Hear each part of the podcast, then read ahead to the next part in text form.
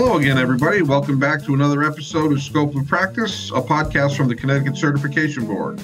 We enjoy talking about topics and happenings related to the substance use and mental health disorders prevention, treatment, and recovery field that are not otherwise often discussed, and we appreciate that you tune in to listen.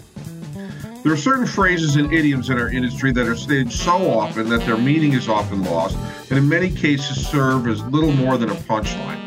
When we say multiple pathways of recovery or meeting people where they are, do we really mean it? Looking at it from my perspective, I'd say that a majority of times we don't. This field clearly has a pro 12 step bias to be sure. The pervasiveness of this is clear, with about 67% of treatment programs and 90% of residential facilities being 12 step based or requiring attendance. Many use it in their advertising in clear violation of their own 11 tradition.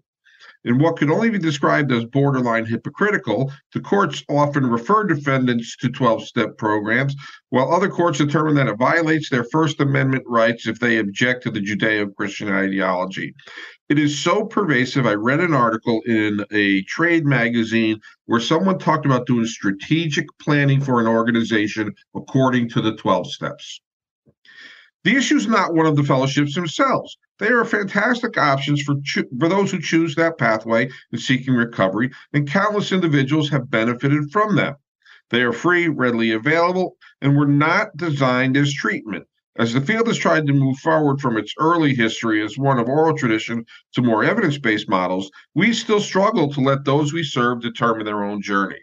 Those individuals for whom they are not a good fit we for what we awfully uh, strongly encourage them to do we refer to them non-compliant not ready or that they haven't hit rock bottom this is a dangerous view for those who work in treatment whose job is to meet the client where they are at but tend to do exactly the opposite our guest today is journalist Maia Szalavitz. She is the author, most recently, of Undoing Drugs, the untold story of harm reduction and the future of addiction, which is the first history of the movement aimed at focusing uh, drug policy on minimizing harms, not highs.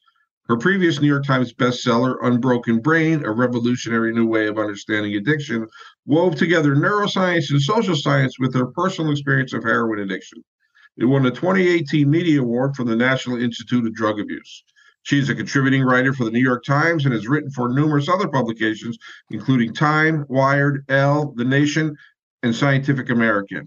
Her 2006 book, Help at Any Cost How the Troubled Teen Industry Cons Parents and Hurts Kids, was the first to expose the damage caused by tough love youth treatment and helped spur congressional hearings. She has also authored or co authored five other books, including the classic on child trauma, The Boy Who Was Raised as a Dog with Dr. Bruce D. Perry. She lives with her husband and two squeaky cats. I only have one in New York City. Good morning and welcome. Thank you so much for having me. Uh, I'd like to start with a quote from the editorial in uh, the New York Times just, just on March 11th, um, which is backed by data but rarely put so succinctly. The omnipresence of religious addiction programs and the rarity of therapies that don't preach reliance on God is a burden for people with addiction. Can you fill in a little more about the realities of the system which support that statement? Sure. So, um, one of the things that um, has been amazing to me. I myself went to 12 step based treatment because it was the only thing um, in 1988. Um, and I did the 12 step thing myself, um, went every day for um, at least five years. It might have been seven, but I'm going to say five to be conservative. Um, and anyway, I was really into it because I was told this is the one true way. And then I began reading the scientific literature and I found that there's many pathways to recovery and that also some of the things that are sort of basically taught as gospel are not actually true for everyone with addiction. And I was extremely lucky that it was helpful for me and that I was able to reject the unhelpful stuff. But um, you know, I I saw a lot of people for whom that was not true. And one of the things that sort of eventually began to make me move away from it was not a desire to use drugs, but the fact that we were in the midst of an AIDS crisis. And at that time, there was no effective treatment, and it was pretty much a death sentence. And I saw like brave gay men out there, like fighting for treatment. Whereas people in meetings would be like, well, some have to die so others can live. And I'm like, that's not okay. Like, we should be out there trying to say, because, you know, needle exchange works. It is quite obvious mm-hmm. why it would work, um, especially to anybody who's ever shot drugs, because clean needles are more pleasant than dirty ones on a very basic fundamental level, right? Mm-hmm. Um, so, um, so anyway, so that's that's a little, you know, sort of background on me. But so when I went to treatment in 1988, I believe 99% of all treatment was 12 step. Like there was no, I, I had been in a methadone program. Basically, the counseling was go to NA. Um, and I would be always like, why should I go there? They're not going to let me speak. Um, like, you know, I just, anyway. Um, but so it was even the like the therapeutic communities that um, had originally been based on Synanon that for a while actually had drinking privileges but they were originally based on forcing the 12 steps on people and confronting and humiliating them. But so even they had moved towards 12 step being dominant there. So pretty much you could not avoid it. And so every four or five years ago, four, sorry, every four or five years or so, I ask people, can you name me 10 treatment programs in the United States that do not use the 12 steps? Um, and nobody can ever do it. And I am a journalist in this area. I write for the New York Times. I'm quite known in this area. If I can't get people to find 10, you know, and then I, I keep asking, you know, people who just came out of treatment, you know, what was the treatment like? And, you know, almost always, except if they've gone to one of the three that I know of, the um, answer is, you know, we were taught that we should, you know, not drink, not use, and go to meetings. Um, and, you know, sometimes it's worse than that because they were told, like, oh, don't take, you know, they have opioid use disorder and they're like, oh, don't take that uh, methadone or buprenorphine because you're not really clean.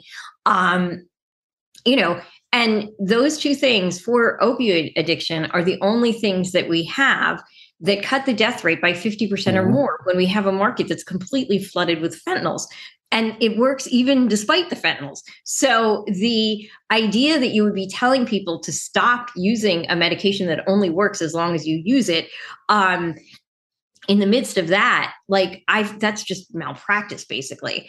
Um, so, but anyway, like I do believe over the last 10 years or so, there really has been a move towards expanding treatment beyond this.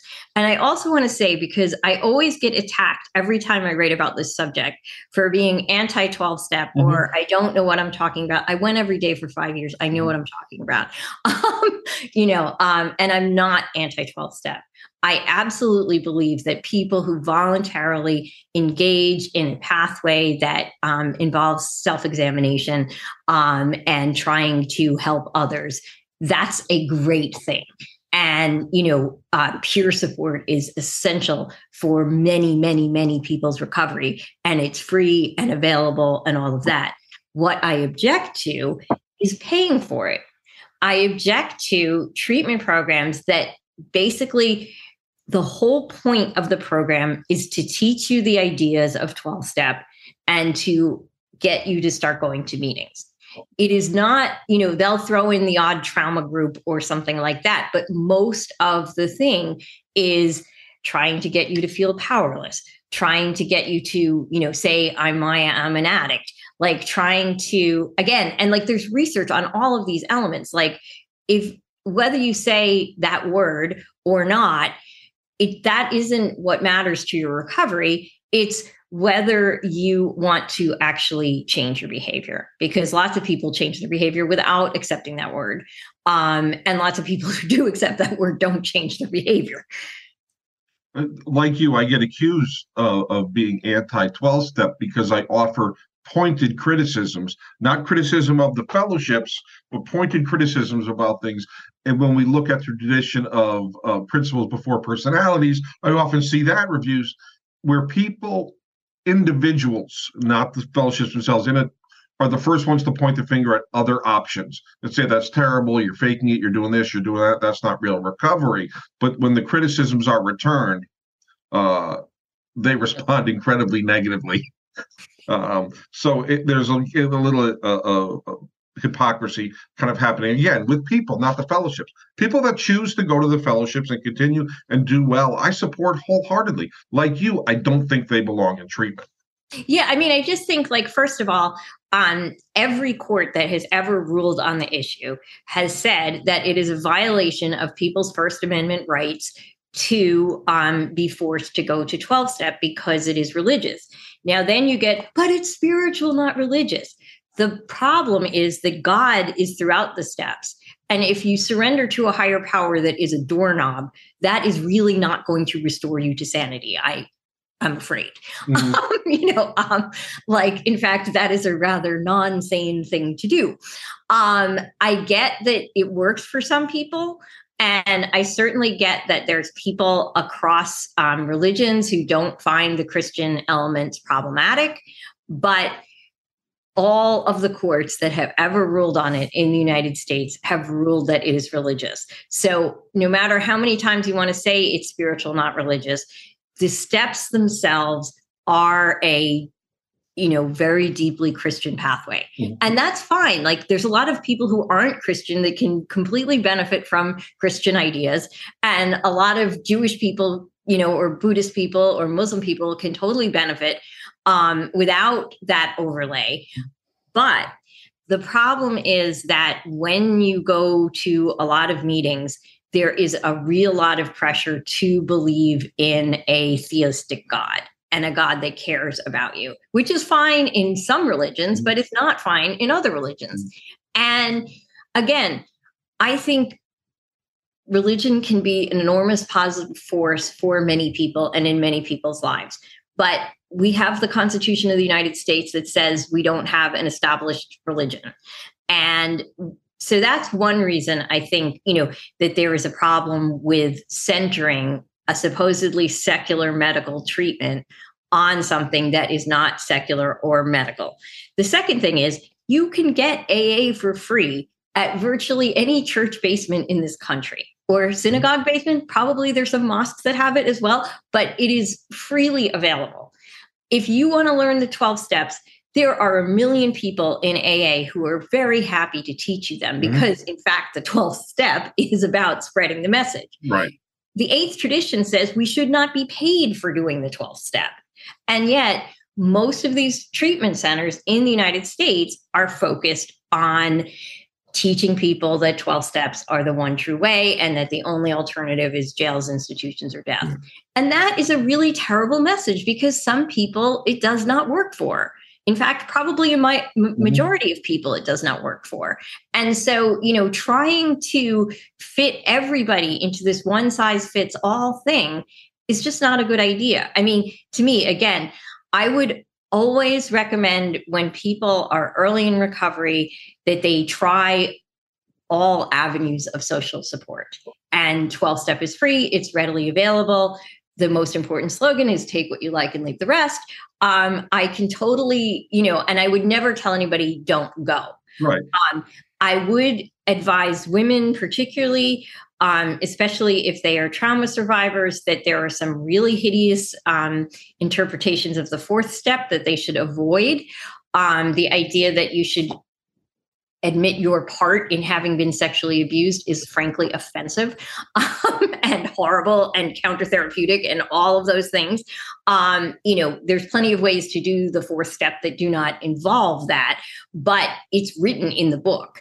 Um, and so if you, um, you know, if you get with people who are just taking it literally, then you're going to end up having your trauma exacerbated. Mm-hmm you know, just a couple years ago, uh, the Cochrane Review, a, tremendous that, that they did a study and they looked at all the studies of of different the efficacy of different programming and things, and they did a review of the efficacy of of AA and twelve step facilitation in treatment.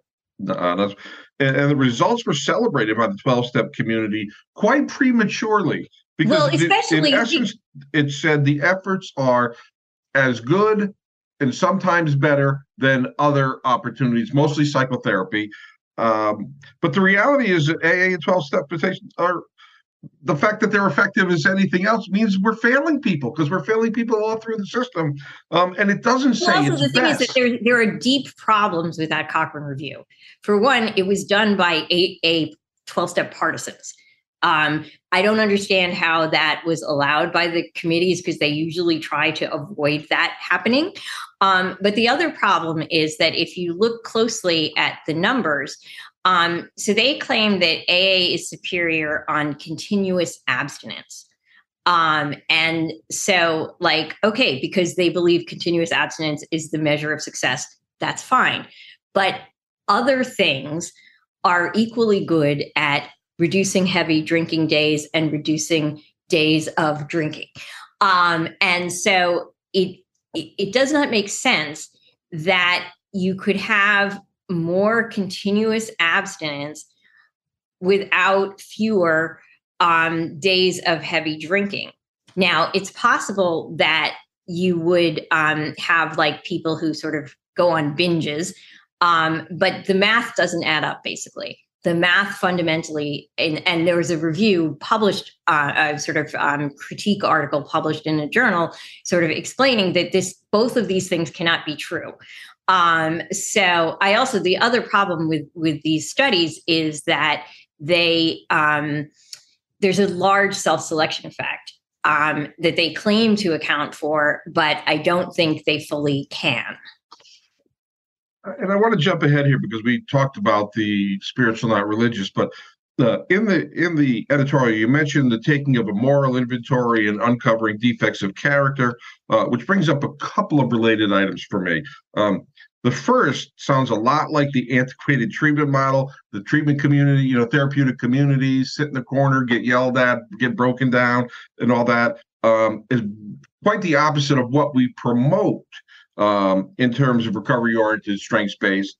And it also brings back to a conversation I had with Dr. Mark Willenbring, where he said, and he said this with a straight face, dead serious AA was created by white male sociopaths to help other white male sociopaths because so few of the steps focus on the use of substances.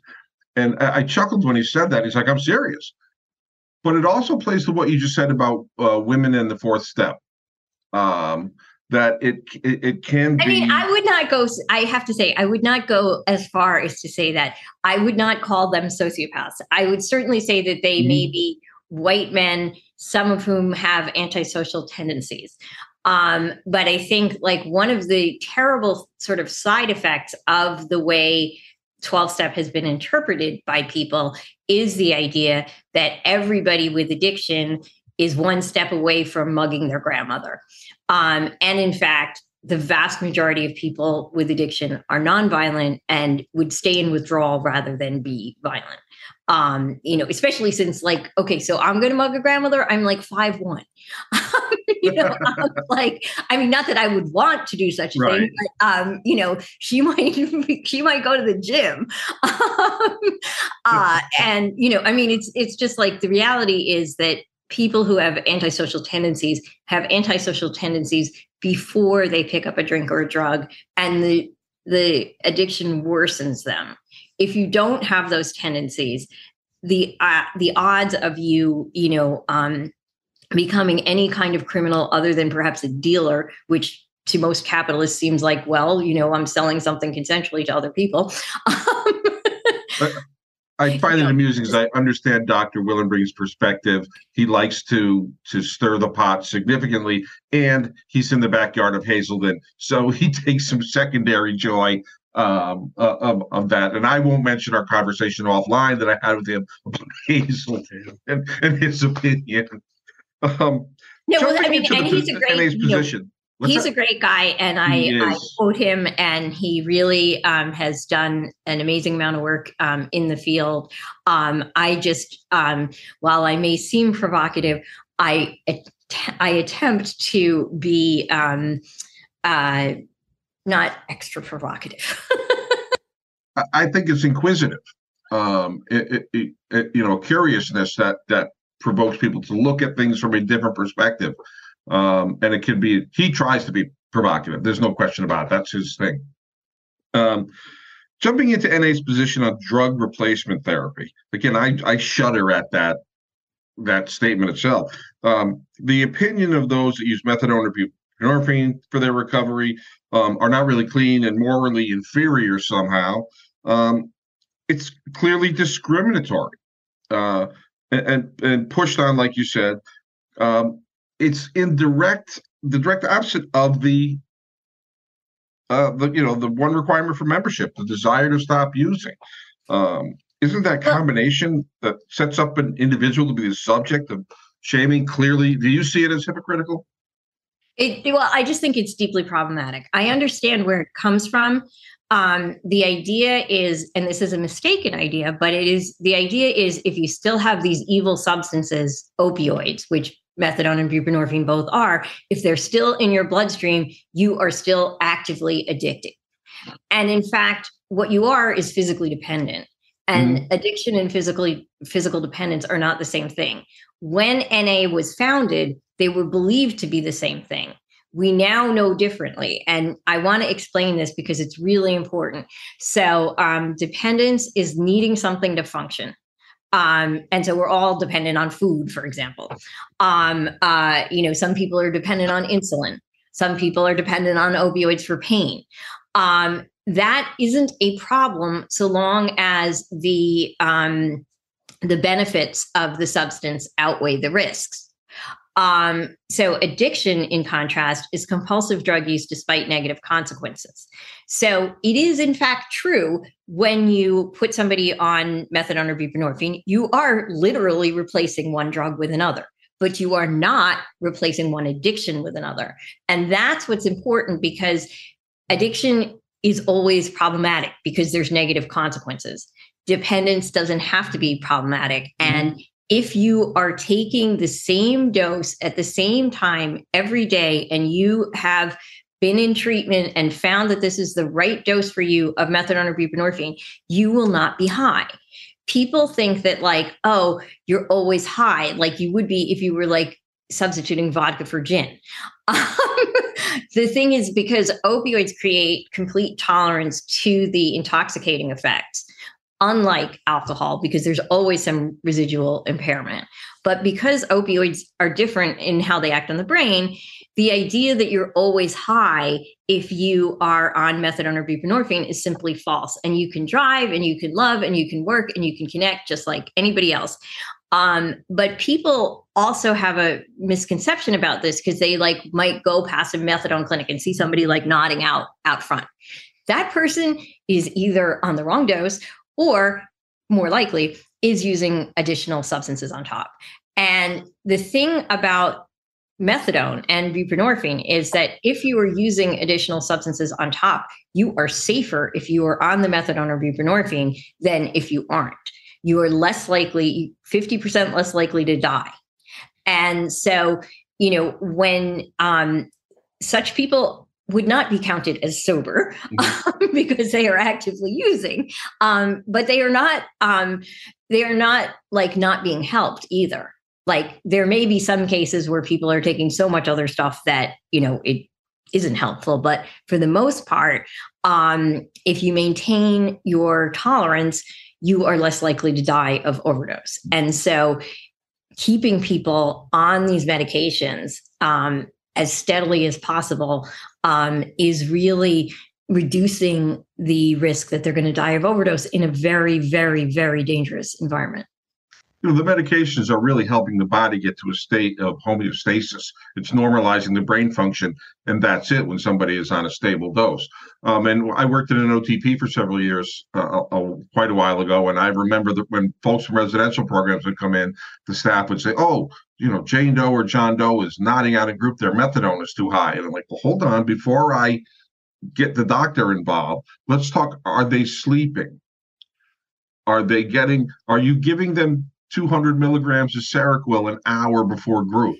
You know, are there could be maybe the methadone is too high, but let's look at all of the other options first so that this person's best interest in it.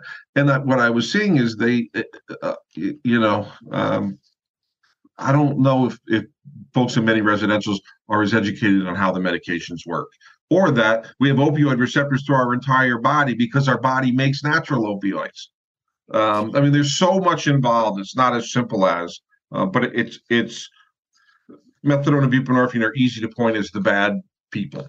Uh, yeah, in- and I mean, it's just like it's really outrageous because, um, again, it can lead to literally people dying. Mm-hmm. Um, you know, again, there are many reasons why somebody might not want to be on one of these medications because frankly, we make it an enormous pain in the butt to be on these medications. And so, you know, you don't want your counselor having a say over whether you can go on a business trip or a vacation, which unfortunately is often the case in methadone programs. Um, so I get why people would absolutely prefer abstinence um, if um, if they can possibly do it. The thing is, in this environment where one slip can, you know, um, be deadly, um, it's really important that people are making the choice for themselves and that people know that there's a 50% less chance of dying if you stay on the meds. Again, it doesn't mean nobody should ever come off, but it just means people need to be informed and need to be in a good place to make their own decisions. But if an individual chooses to stay on for however long they want, uh, that itself is a good decision for them. No, absolutely. I mean, it's like given the odds, it's the best decision. Mm-hmm. Um, again, individual circumstances will vary, but you know, um, if we had a substance that you know reduced your risk of cancer by fifty percent, I think pretty much everybody would stay on it. So from your point of view, do you see programs that kind of push the fellowships as treatment being more privately operated, uh, uh, uh, you know, no public funding, or are the majority publicly funded nonprofit organizations? I am not sure mm-hmm. about that right now. I mean, it certainly used to be the case that um, the publicly funded um, treatment organizations were either methadone or very tough therapeutic communities. And so those for a long time did not integrate 12 step until about the 80s. Um, so now it's kind of all a big mush. and so I don't know if you can state whether um, you know private um, or uh, nonprofits are doing more of this. I do think that there certainly is more marketing by for-profit organizations claiming that they offer multiple options when I don't think they actually do. Some probably do, but it's just like the whole system is a mess. Um, you know, it's it's really um, you know, we don't care about people with addiction as a society. And so we have left this incredibly often fraudulent system. You know, I mean, the amount of fraud in the addiction treatment area is just off the charts. Um, and the amount of non-evidence based treatment, again, enormous. Um, so it's it's also like you know when when I I quoted that um, NSAT survey that says 67% use the 12 steps. Well, that survey, they also have something like 80% saying they use cognitive behavioral therapy, which I'm pretty sure is not true. I think they answer those surveys based on the buzzwords, not ne- that they think are popular, not necessarily what the place really offers. Now, that's a very cynical view, and I'm sure there's some wonderful places that do nothing like that and are really doing great work. And I know for a fact that there are. Um, but it's just having seen the underside of this thing for so long, um, I know that um, you know while you actually can believe self-reports from people with addiction if they won't be punished for accurate self-reports, um, I think you need to like apply that to treatment providers who feel they may be punished for accurate self-reports of what they're doing. So um, need more data, basically. Uh, uh, when I was a clinical provider, I learned that the the more I worked on a therapeutic relationship and did what I said, didn't make promises, and just was uh, the more truth I got because somebody wasn't afraid to share it because they it was a burden, they needed help with something, but they didn't want to be punished for it. Uh, and I couldn't find any data anywhere to see private versus nonprofit, so that's why I asked. Um, I mean, now apparently they have just redone NSATs and um, combined the survey with the mental health survey, which is going to make it even less useful, unfortunately, because it it reduces the level of detail. Um, for example, they now say self help groups, which doesn't tell you if it's 12 step or not. I'm hoping they will fix this, but um, yeah, the data in this area is also problematic. Uh, it's clear that research shows the strongest aspect of the fellowships are the peer support, one person helping another, one alcoholic. Um, and, and, we're seeing a growing peer movement in the recovery community, which is absolutely tremendous. Um, do you have any concerns about the effectiveness of peers to support those whose recovery path is not the fellowships? Um, I think that the organizations that are doing the training for peer recovery, at least the trainings are really good on mm. like saying that you shouldn't do that. Um, and given that in the past the training said you absolutely should do that, you should tell them this is the only way. Um, that is progress. Um, I do think that um, peers are enormously critical in recovery, and that the best way to improve treatment is to train people with experience really well and pay them well. Um, because, like a lot of the reason a lot of treatment is so lousy is that they hire people who are there because they're doing the 12th step and they are like happy to get paid for what they believe is God's work. Um, and they don't need to get paid that much because of that. And since they don't have much training, they are allowed to not get paid that much. So I think if we're going to require more of peers, which I think we should, we got to pay them better. Absolutely. And we need better, you know, I think, and also, I have to say, the new recovery support, um, all paths kind of thing. Um, I'm seeing some amazing stuff from people. I'm seeing people, um, you know, really create programs that, for example, you know, you've got abstinence 12 step meetings, and then around the corner, you've got a needle exchange. And if you need to go from one to the other, you can do that um, you know, and it's not about like let's have a needle exchange in the middle of the meeting, but um, it's also about um, let's make sure that people wherever they are on their pathway are as protected as possible. And I, I think when you mentioned training, and, that is important when I uh, think of John Shinholser and the McShin Foundation, he says you can have re, you know recovery experience but what you need is recovery expertise which means knowing about more than your own way. And that is such a brilliant and simple way to start saying your path is valuable. However you you have to know the others so that they can find value in their own you know find what there was valuable to them. And i just find that brilliant and i'm saddened that he's leaving as as president of the McShin Foundation. Um, do you have any ideas on how we can move SUD treatment into modern medicine? Does this fall on payers to, to demand it? Well, I would hope so. I would really, you know, I don't understand why payers didn't do this years ago because they like they um they always want to save money. but of course, if they did it years ago, they would not be able to fund any treatment. And so um uh like, you know, then they would have got called out for that and rightfully so. Um I do think that there should be more audits of what people are actually getting and secret shopper and all of that so that like, you know, are they actually getting CBT? If they are, that's great. You know, um, are they actually getting like, um, you know, DBT or all the other things that people say they are providing? Um, you know, let's find out that and let's find out what proportion of the time in treatment is spent teaching things like powerlessness and um, you know um, all kinds of um, you know stuff about the steps um, and I think it's absolutely fine for places to have meetings on site, to recommend them, to talk to people about, you know, what it's about and what they may like or dislike and what may be good or not good.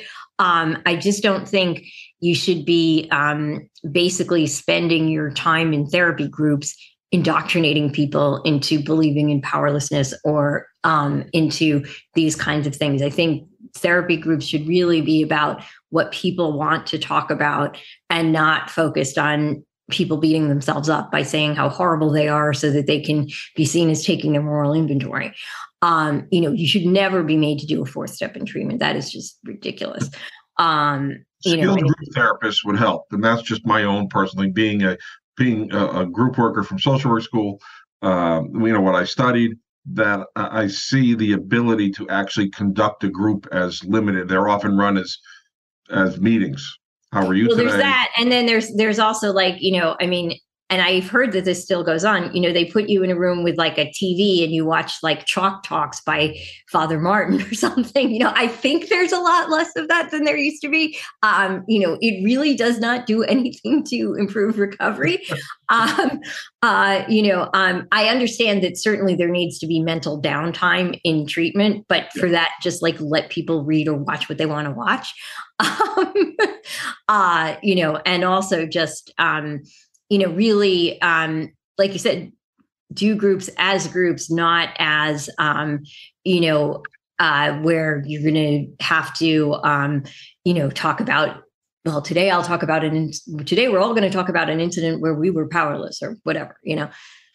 And, and as we kind of wind down and, and jumping to something that we had mentioned uh, before we started recording is, you know, as we discuss this issue, I'm well aware of the strong negative response that it will elicit from certain individuals. In your opinion, because you get a lot of strong response, uh, where does that come from? I think a lot of it comes from this idea that, like, if 12 step isn't the way for everybody, then maybe it isn't the way for me either. And so, therefore, my recovery is at risk from knowing about these other things. And so, you know, a lot of people believe like if I wasn't forced into it, um, I wouldn't have got better. And that, you know, um, new ideas are threatening to a lot of people. And I do feel like, um, you know, 12 step can seem like geeky and awkward and weird. And a lot of people who really love it initially hated it. Mm-hmm. And so they feel like that that would have never happened if they weren't forced to go. I don't think that that's actually true because I do think that, first of all, the way 12 step started was by one person helping another and spreading mm-hmm. the message individually. I think that is still the best way. And I do not, you know, attraction, not promotion, and certainly not coercion. Um, you know, so, but I do get that like um, a lot of people feel like, well, wait a minute, if that person can like smoke pot but not drink, why can't I? And that's going to upset the foundation of their entire life. And I do think that it is absolutely critical to say to somebody who, you know, is strongly 12 step that it works for them, go for it. Like, don't let my um, mm-hmm. path to recovery like be a criticism of yours. It isn't. This is just what happened to work for me. Like, what happens to work for you may be different. And so, acknowledge. So, I think like a lot of that rigidity is often and is perhaps helpful in very early recovery where you're just mm-hmm. clinging to something. But I think, you know, if you get a few years in you, you should be able to be more ecumenical and you should be able to understand that, you know, like for I mean, I also I never understood the opposition to things like needle exchange or any of that kind of stuff because, you know, it's just like enabling people to stay alive is fundamentally important we don't try to disable people in general. and so, um, you know, the idea that also that like you could keep somebody using longer um, by like, say, providing free heroin. If you actually look at the data where they provide free heroin, people actually go into um, other more traditional treatments um, at the same rate that they do from the street. So the idea, like the whole concept is just wrong um, and the whole idea of hitting bottom. I mean, even in the 12 step literature, they have high bottoms and low bottoms because they recognize that this is a ridiculous concept. Because if the worst thing has to happen, first of all, a lot of people are going to be dead. But second of all, every time you relapse, you're going to have to have a new bottom. And so you could never tell what your actual bottom was till you were dead. Um, so it's just a narrative thing. It's not a um, scientific or you know medical thing about and so i i do feel like if we can move you know move within the program and outside of it away from um, those kinds of ideas then it will be a lot easier for people to accept multiple pathways and really like if your path is working work it don't like be like, oh, well, you're doing something different. I should do that. No, like that's just not like how it is. Messages are powerful. I've been on the same SSRI for probably 25 years. I've switched to try something different, didn't work. So I get back out and everything is fine. But I see these commercials. If you add this to your SSRI, I'm thinking maybe I add that. Wait a minute, things are working. And then there's a study that SSRIs may not be all they're cracked up to be. And like, I don't care. I don't care if it's, I believe it's working. It's working. I'm going to, I'm good. You know? No, that's my, I mean, and I've been on an SSRI as, yep. um, as well as Wellbutrin for a very, very like decades at this point also and my philosophy is if it ain't broke don't fix it Absolutely. Um, if it starts to get broke then we'll deal with it. But um you know i do think um like again i don't think i'm a lesser person because i rely on a substance to um have my brain work as well as possible. I just think that's human. We all do that. Like i think you're drinking coffee. And um you know it's just um it's you know again human beings have used substances and activities to alter their consciousness since before we evolved into humans. And you know what we need to do is manage these in the way that is healthiest for each person. Um, and that's going to be different for different people. Like it may well be the case that i take something that if you take it it would make you feel numb and horrible but it takes my incredible intensity down a notch, which is where I need to be. So your baseline matters. And we don't know what other people's baseline right. is. So we should just like let them be. And Dennis Miller wrote several, probably 25, 30 years ago in a book that if there were no substances at all in this world, especially America, people would hold their breath and run around in a circle till they saw God. exactly. Because there's exactly. that uh, seeking altered consciousness. Well, I mean, you think of that horrible thing where teenagers like choke each other to like, you know, experience a high. Like, okay, smoking pot, a lot safer than that. um, you know, they don't go um, well together either, choking. No, no, no. um, uh, but like, you know, yeah, like, you know, or you look at the little kid who runs in circles, or you look at the cat who takes catnip. Coffee cat, you know, cigarettes, whatever else. Um, don't take my coffee away. That's the it's what I got. you know? Well, and also like I mean, the it is very weird that like coffee and cigarettes are okay. Well, I, I guess they consider them to be non-mind altering, but all I know is that people who are cigarette smokers are always worried. Do I got enough for this? Do I got to do it? Just like with heroin. Hey, do I have a bag for the morning? You know, I, I can't use. I can only use a half a bag before I go to sleep because I got to take care of myself in the morning till I can get some more. It's yeah, it's the same thing. And I'm that way with coffee. If I don't have coffee in the house, uh, you know, I'll make sure. Um, before we finish, anything you'd like to add or tell our listeners or promote? Um, no, I just think that um, again, it's just really important to you know actually have an open mind about multiple paths and that not to see somebody who's saying we shouldn't have 12 step in treatment as saying that you know we shouldn't what let me be clear. I am saying we should not pay for 12 step in treatment. Having access to it is a different thing. It shouldn't be the dominant mode but that doesn't mean that i don't think that there's mm-hmm. value in it for some people nor should i would I ever say for people, oh, you should stop that. It's bad for you. Um, you know, it's about like helping more people to find a path that works for them and about, you know, um, really understanding, you know, how addiction and recovery work and not just limiting it to say, well, this is the way I've been taught and this is the only thing that could possibly be true. Like that might be true for you, but it might not be true for me. So we really need to um, just be more open to multiple paths and not get so upset that when somebody says even the most minor critical thing um, you think that you know that they just um, either don't know what they're talking about or are evil well, thank you for spending time with us today. I really appreciate you uh, uh, making room in your schedule for us. Uh, it was great to meet you, and thanks again. Thanks so much, and let me know when it uh, goes up. Post. I absolutely will. Um, that's going to do it for this episode. And although we really just scratched the surface of the issue, we hope this encourages you to investigate more and think critically about everything that relates to our work in this field, which includes this podcast. Blind faith in any conventional wisdom hurts those we serve, And I'd like again to thank Maia for spending your time with us today. And to borrow a line from my old high school's alma mater, let's learn to live and live to learn. We'll catch you all next time when we talk about prevention in the time of legal marijuana with subject matter expert Shannon Spurlock of JSI in Boston. Until next time, everybody.